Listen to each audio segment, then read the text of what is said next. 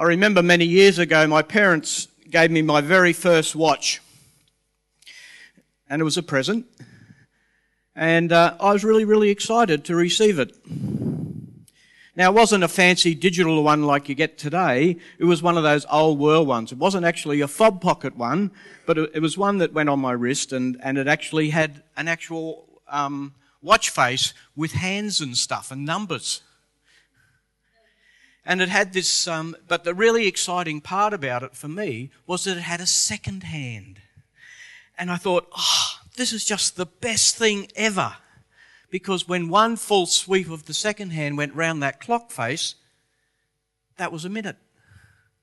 There goes another minute.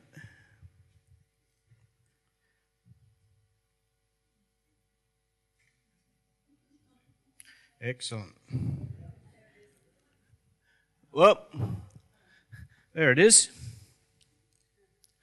Now, of course, it was really good to time things.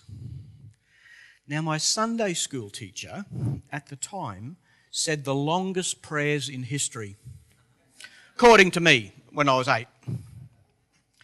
So now that I had this watch, I actually had this new function. I could now time the lengths of his prayers. How exciting is that? I think we actually got up to seven minutes. Which, in little boy language,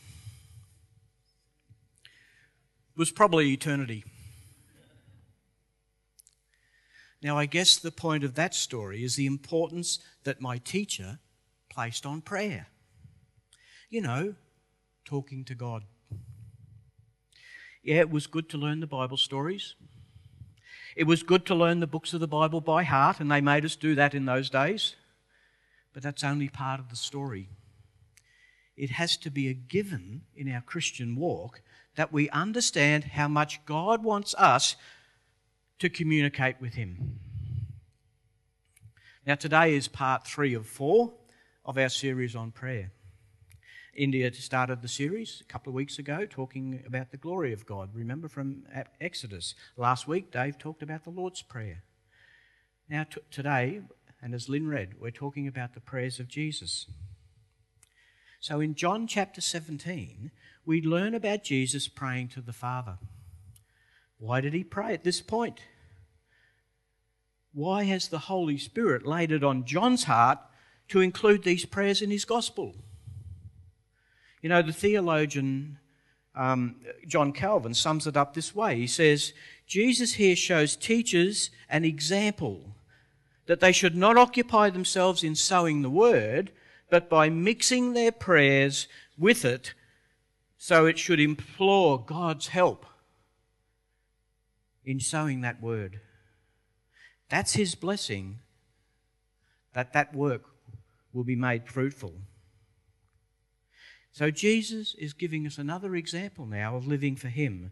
When we are teaching God's word, albeit in church or Sunday school, Bible study groups, connect groups, whatever, we must be mixing our teaching with prayer. Spiritually dead sermons, Bible lessons or Bible studies cannot produce living students or disciples. When we teach God's word, it must be complemented with prayer. And it's through prayer that the word of God is released through preaching and teaching. So I've broken up today's sermon, um, today's talk in, in three, div- what I call three divisions. So uh, this is they. Our first five verses, as, as Lynn quite correctly said, was Jesus prays for himself. Six through nineteen, Jesus prays for his disciples. And twenty through twenty-six, Jesus prays for all believers. Now I'm going to take some po- poetic license because I didn't ask Lynn to read the first five verses, so I'm going to do that. Um, if you've got your Bibles there, please feel free to to, join, to follow along as, as we read from God's Word.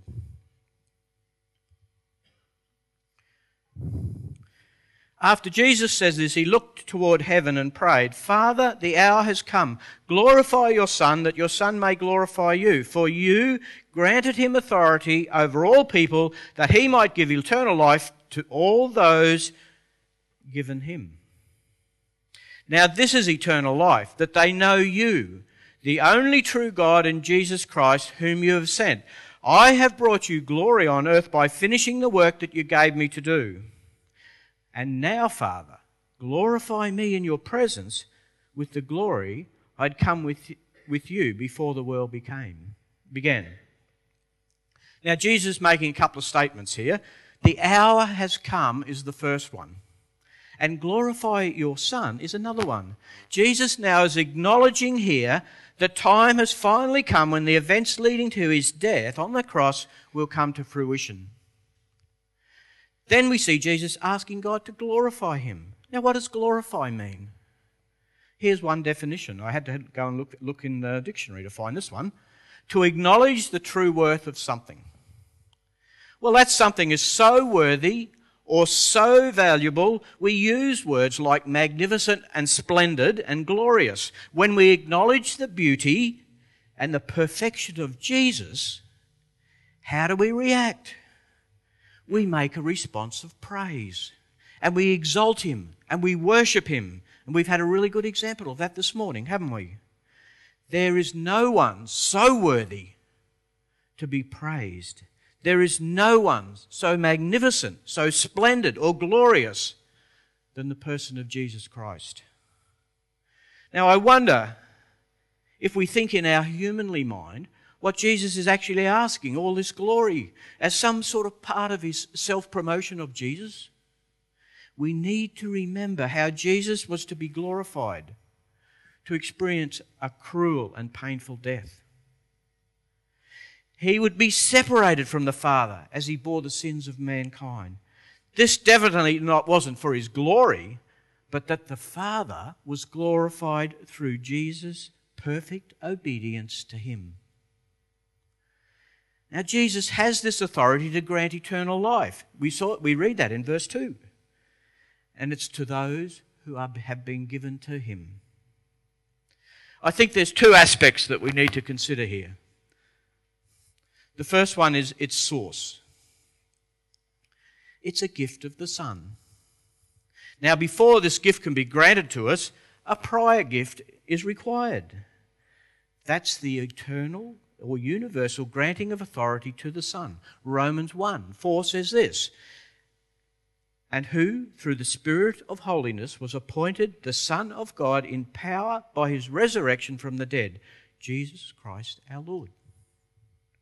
As Lord of all, Jesus has the authority to give life to all. Because there won't be, there will be many who will not believe, this life won't go to them. But believers who do receive the gift know that it's not through anything that we've done ourselves, but rather the action of God himself. And that's the gift of the Father to the Son.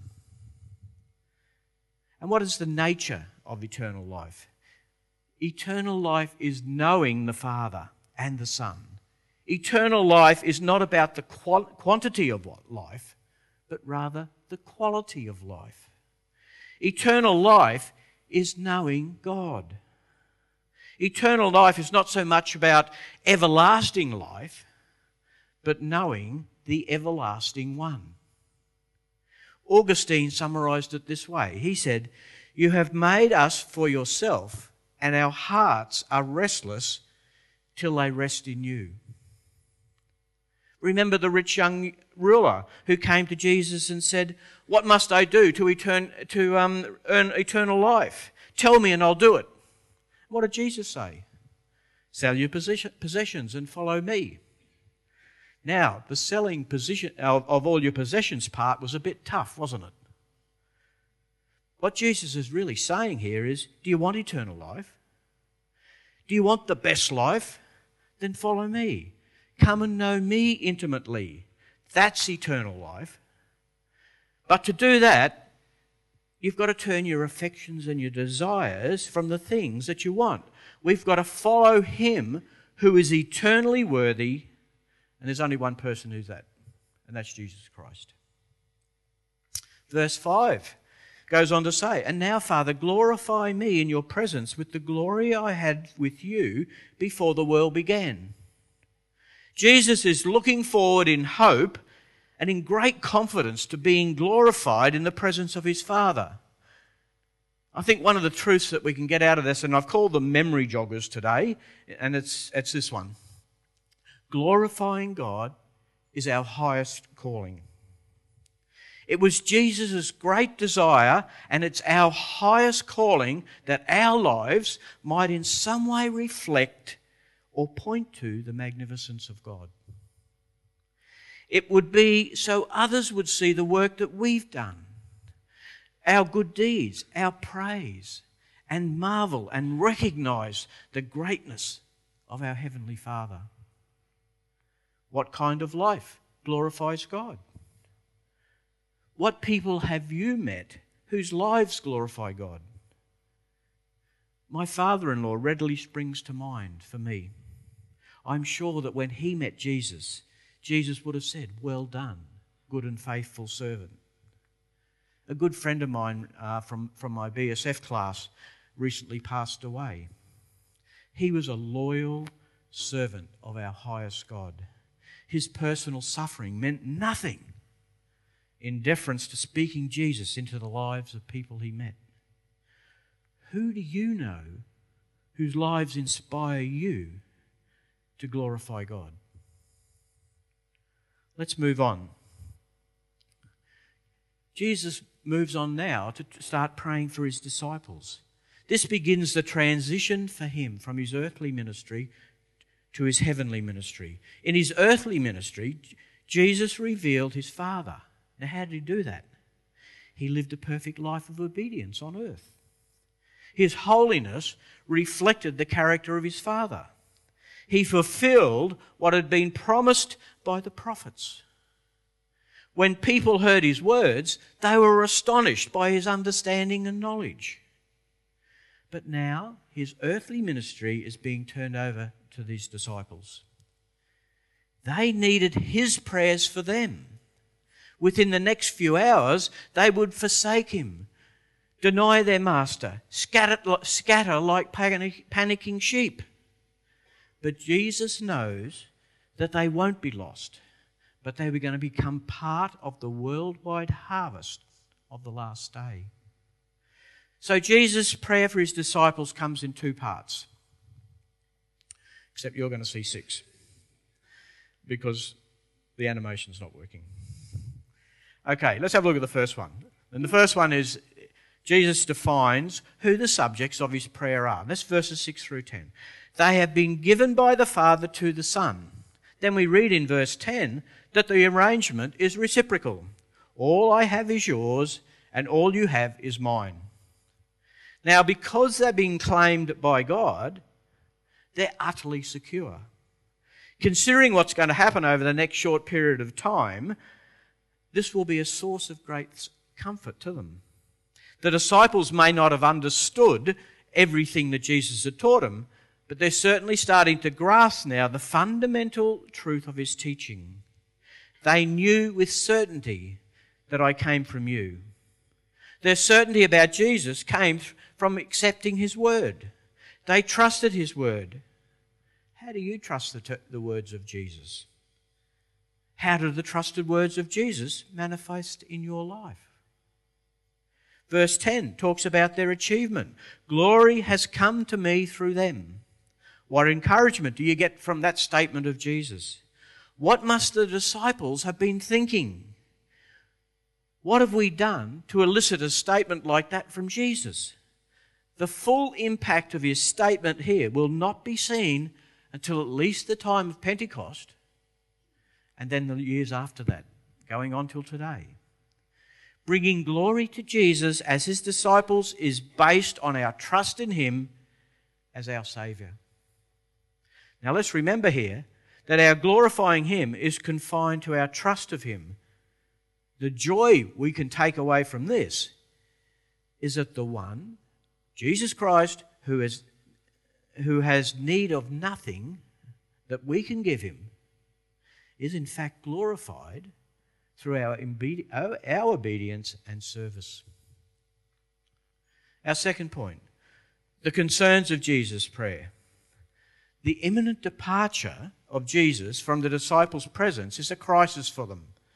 And as we read on further, twenty, verse, uh, chapters twenty, nineteen and twenty, certainly we see that. So Jesus prays four things for them, and as we see them up there, protection. The disciples are going to face two formidable foes. So Jesus here is praying for their protection. So what are the two foes? The first one is they're going to be facing the world, which hates them. Jesus had taught them that the world would hate them because they didn't belong to the world, and as a result, the world would pass judgment on them. What's the second one that they'll be facing? They'll be facing the wiles of the devil. Jesus had spoken many times of this influence. Even in the case, we know of the case of Judas. The devil had displayed his power in overturning one person from Jesus' intimate circle. But remember the good news. Jesus is never thwarted by Satan's power. The world and the devil are daunting enemies to the disciples of Jesus. Then, and nothing's changed for us today. This is reflected in Jesus' prayer for these disciples because it summons to vigilance and prayer for protection. Commentator D A Carson expressed it this way, and, and I love this statement, so bear with me. The spiritual dimensions of this prayer of Jesus are consistent and overwhelming. By contrast, we spend much more time today praying about our health, our projects, our decisions, our finances, our family, than we do about praying about the danger of the evil one. It's a sobering thought, isn't it? Have you let yourself fall into that category? I know I have. Let's make it a challenge together that we continually pray for each other's protection against the evil one. As we begin this week, let's keep it in the forefront of our minds to pray for protection. Anytime we feel overwhelmed with life and what that leads us to fall away from those that we can't fall away from. God the Father, God the Son, God the Holy Spirit. It leads us to fall away from regular Bible study. And that's when the evil one is preying on us to take us away from Jesus. So how are the disciples going to survive this onslaught? Verses eleven and twelve tell us, by the power of God's name. In recognising the power of his name, they're going to be protected from the attacks of the world and the evil one. Proverbs eighteen ten says this, the name of the Lord is a fortified tower. The righteous run to it and are safe.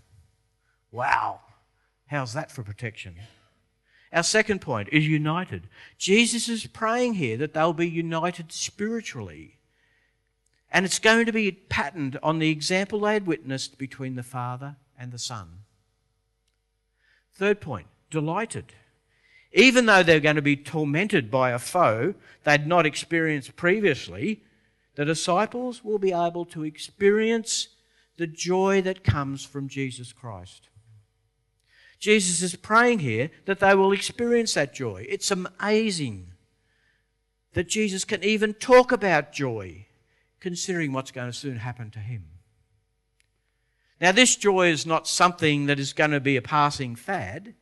It's going to be a full measure of my joy. The joy of Jesus will not be quenched by the trials and tribulations which are going to go on around them. What are you substituting for the full measure of joy, of his joy? Anything that interferes with our relationship with the Father is joy's enemy.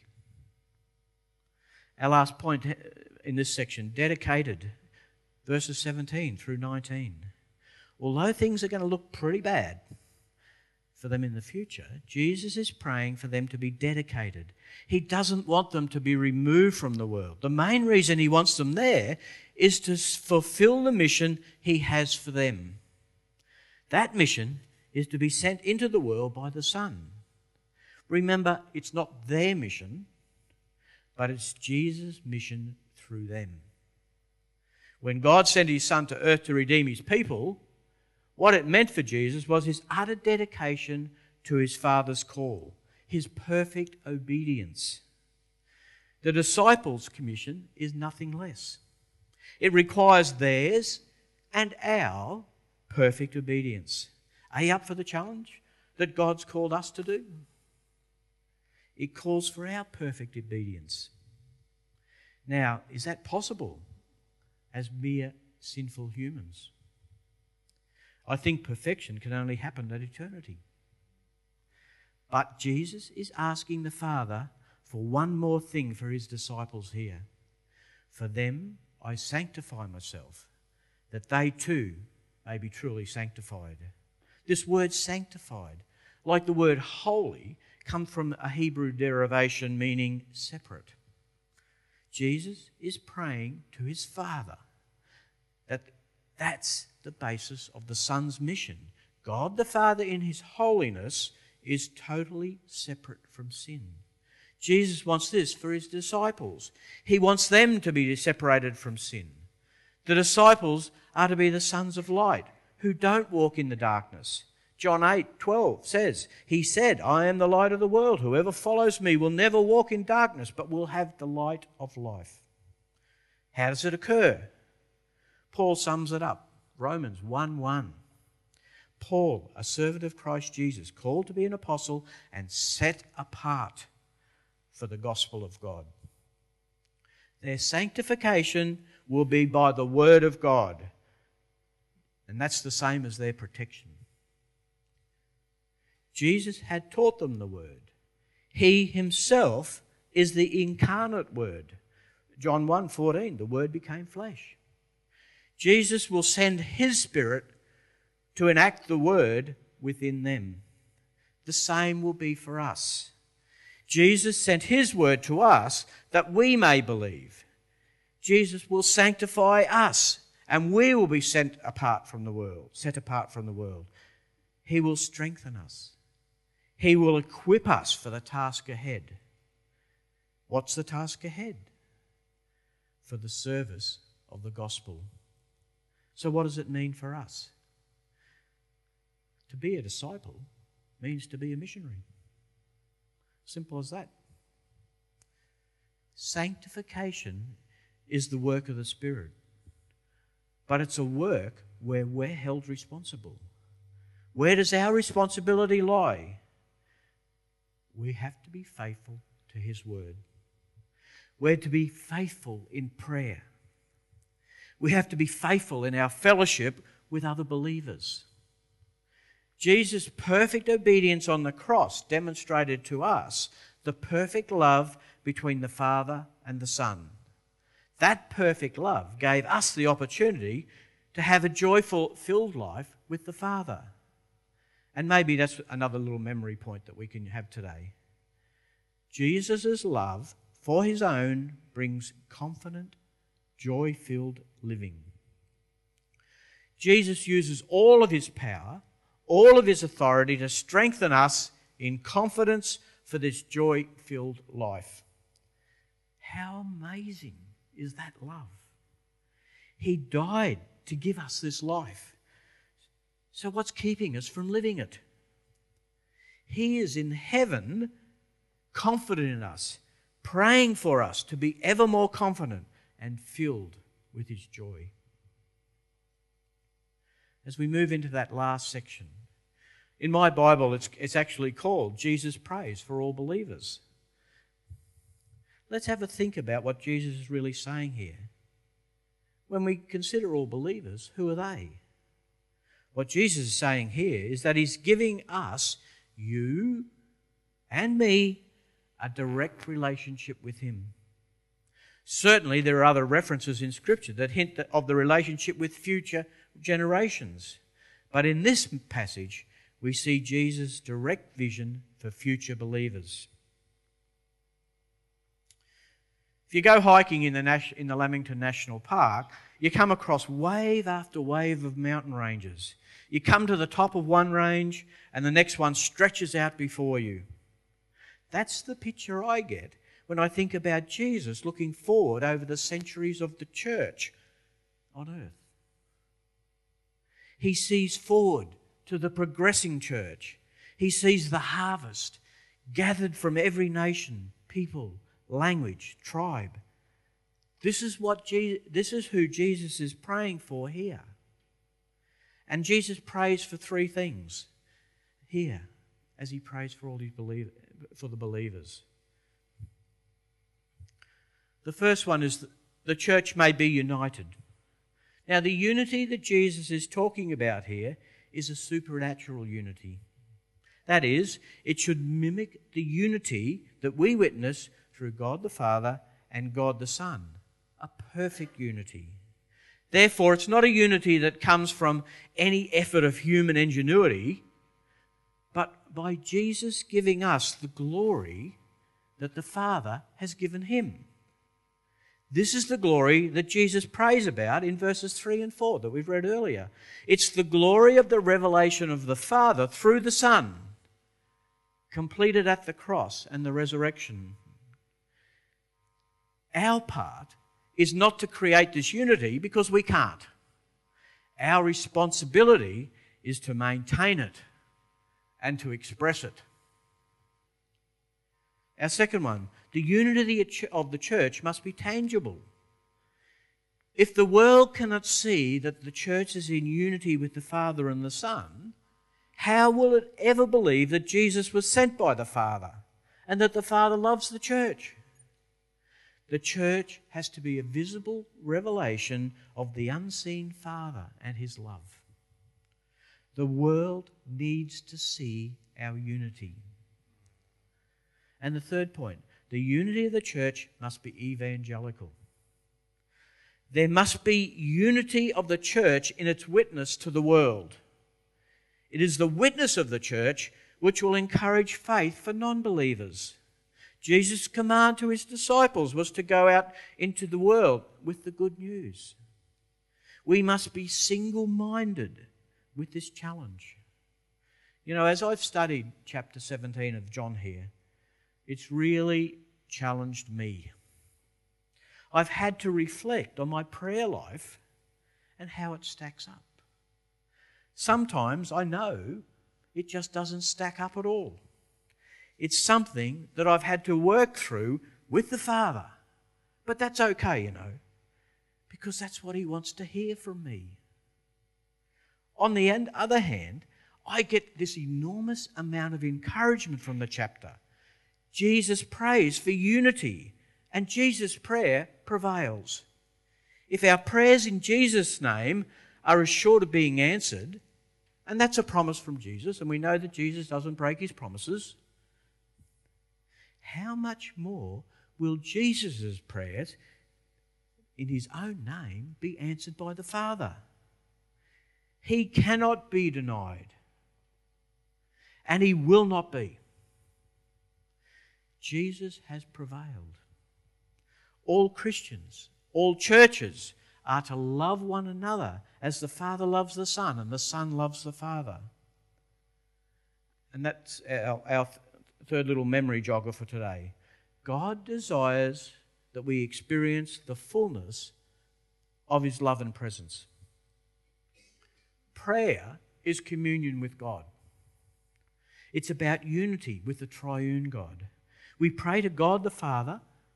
That's how Jesus taught us to pray, and we learned about that last, last week. Jesus taught us to pray through the Son, who enabled us to come before the throne of grace with great confidence. We pray in the power of the Holy Spirit, who directs our thoughts. Like Jesus, we can lay out before him our desires, knowing that he hears and will show us the way forward. You know, prayer is not an option for a believer. Prayer is as vital, as vital to a believer as breathing to stay alive is. Have you thought about prayer in that way? As we come to know God, it's not just about engaging in his word. It's about engaging with him in prayer to experience the fullness of his love and presence. So how much time do you spend talking to God? Now, I'm not asking you whether it's a seven-minute special. Has it become a daily ritual full of mouthed words, or is it a time that you look forward to knowing that the Heavenly Father is ready and waiting for you to talk to Him? On that note, let's pray. Heavenly Father, we just thank you for your word. Lord, we just thank you for the, the deep message, message that you have for us through Jesus' prayers. And Lord, this point about not praying for protection against the evil one as we might, Lord, I just lay that out in front of us right now, that Lord, uh, you do protect us from the evil one. Guide our thoughts, protect our thoughts, Lord, that we may glorify you in every every single thing that we do. Lord, I just thank you for this opportunity this morning we've had to study your word. And I pray in Jesus' name. Amen.